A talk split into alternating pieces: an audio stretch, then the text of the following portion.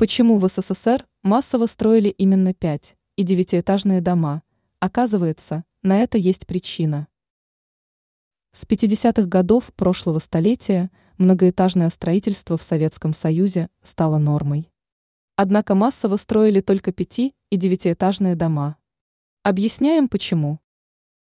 Почему в СССР массово строили пять- и девятиэтажки? Ответ на этот вопрос очень прост.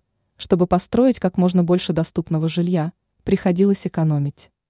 Тем не менее строительные нормы соблюдались.